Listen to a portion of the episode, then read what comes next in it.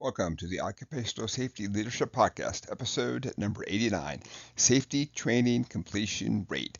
In today's episode, we're going to continue our uh, journey in safety metrics and monitoring and measuring performance. Um, I found that this is, is one that really helps me out. So, um, it's hard to get everybody 100% trained in everything at all times. But like all things, you have to sit down, you identify the, the job, you identify the task, you identify the hazards, you then say, this is going to be the minimum level of training that we give people. In a perfect world, of course, we just kind of keep on training and training and training. Uh, but I know that time and money is not endless out there. So, um, and when it really comes down to it, uh, as a safety professional, you have limited power out there. It's really the supervisor, it's really that management structure that's in place. And but let's sit down and kind of break down um, how that we're going to monitor and measure this.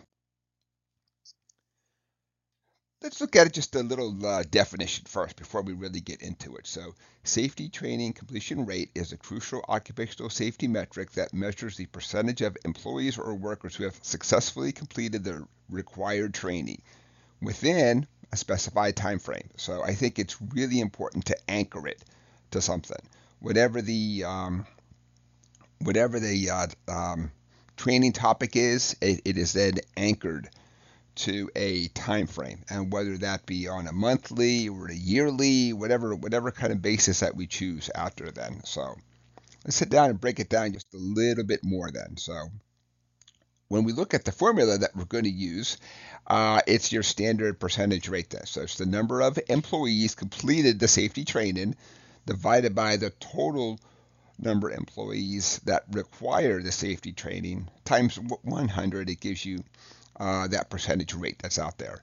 Um, like all things, set a realistic expectation at first, then, and of course, as you get better, you can start to ramp up the uh, expectation.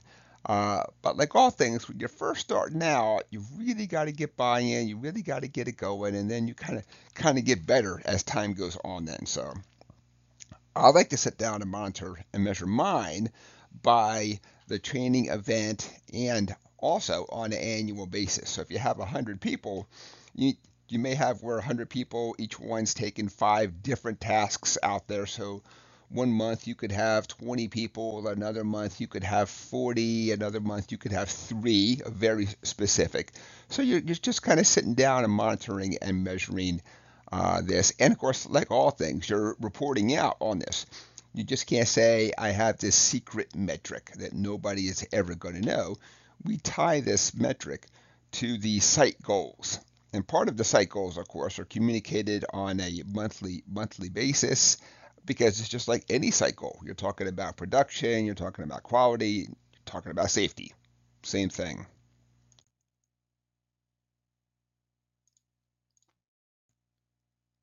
So the safety the safety training completion rate indicates that the organization is effectively managing the safety training. So I know that that's uh, that's definitely a mouthful out there, but it's really hard to sit down and uh, as as we, we we were saying before, you have hundred people with all these uh, individual training topics and things that has to be done. Then, so when you have a really high completion rate, it basically says you have a really strong commitment to safety and compliance. Then low means that you you have some gaps in your training um, you have some dra- gaps in your training program that's out there that has to be addressed then. Um, sometimes these gaps are in the form of uh, when, when, we set these goals, it always sounds good, but once that the management really gets into it, they really didn't understand it was going to take this much time and this much effort. So a lot of times, the safety professional can only do so much you have to have the person supervisor really in charge of this training. Um, because they can always say, well, I've, I've decided that I, am going to have my person continue to work on uh, production. They're not going to to uh, participate in this training. So really has to be the supervisor that drives this, has that really good attitude towards safety. So let's talk about a couple of uh, key considerations that really help to in, to improve your safety training, um, safety training completion rate. Have clear training requirements out there. Make sure that people really understand exactly what they have to take. And of course, you're going to look at new hire orientation, new employees, existing staff, all that good stuff then. So um, you just can't say, I've decided that we're going to do training and I'm not willing to tell anybody what the uh, schedule is, and I'll tell you if you missed or didn't miss the, uh, um, the training. Uh, second thing, accessible training materials. So a lot of times these courses are going to be uh, over the over the internet now, and that, that makes things a whole lot easier. Of course, um, in-person in-person training I think is always better, but it's really hard to hold a training event and literally say I'm shutting down the production line for two hours. Every single person will be here for this training event that's there. But if it's computer based, you could always say 10, 10 people are working uh, X line, you know, it's up to the supervisor to make sure that all 10 of those people are done in, in 30 days, which means it doesn't matter if they're done on day one or they're done on day 30. It's the supervisor's job to drive this and to make sure that it gets done. So we also want to go back and update uh, on a regular basis to make sure that our, our contents are up to date and that we're really training people on what they have to be trained on. Um, sometimes training is is is almost used as a um, uh, vaccination. You know, uh, I've decided that somebody doesn't know enough about chemicals, so every single person on the plant, no, no matter what, will take the following courses. You know, that is a strategy, but a lot of times that tortures people. Really try and sit down, well, from my perspective, really try to sit down and and target your training for the, the folks that really need this training out there. Scheduling and tracking, we got to do a good job of scheduling and tracking. And we have to give people because we're all busy. You would think that we're all grown adults and we can manage our schedule and all that stuff, but a lot of times I, I found that if you, if you tell somebody for the month of June you have to take confined space training and here's the uh, website address and here's this and here's that and all that stuff.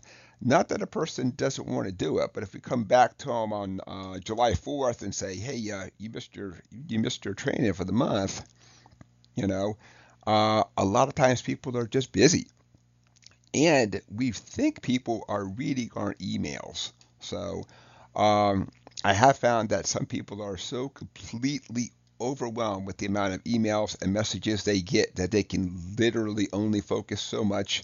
And when I've gone back and asked people why why why, why something isn't done, they didn't even didn't even open up the email. Uh, so so at times we have to go around and do that personal touch just as much as we do emails, we kind of can, as we're walking through the plant floor, we then say, you know, hey, so has anybody had a chance to take that training yet and do this and kind of get get people talking about it also. And we want to get feedback from the people. We want to make sure that the training is effective that's out there. I have not found a 100% training class that's going to cover 100% of my needs at all times. There's a lot of times where it covers 150% of my needs.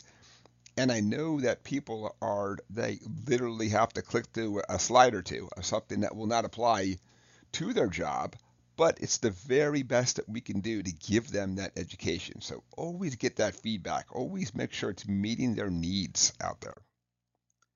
And then finally, compliance reporting. You know, we need to sit down and say, uh, so here's the ac- our here's our accurate records.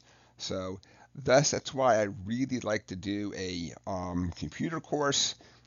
In person is better, you know. I I get that, but if you're doing multiple plants, hundreds of people, there's literally no way that this can ever happen then. So that is it for episode number 89, safety training completion rate. This is where we're going to sit down, monitor, measure, and track the training. Make sure folks are getting the training they need to even start with. And then afterwards, making, making sure that they take this training on whatever basis that we deem. Are they taking it every six months? Are they doing it on an annual basis? Are you doing some tasks like um, lockout, tagout, compressed gas, and all that stuff? Are you doing it a computer based? But like all things, a person can pass a test, but can they really ap- apply the material? You then go back and do a little hands on audit afterwards, then. So, episode number 89 is complete. Thank you for joining me today. My name is Dr. David Ayers. Thank you and have a safe day.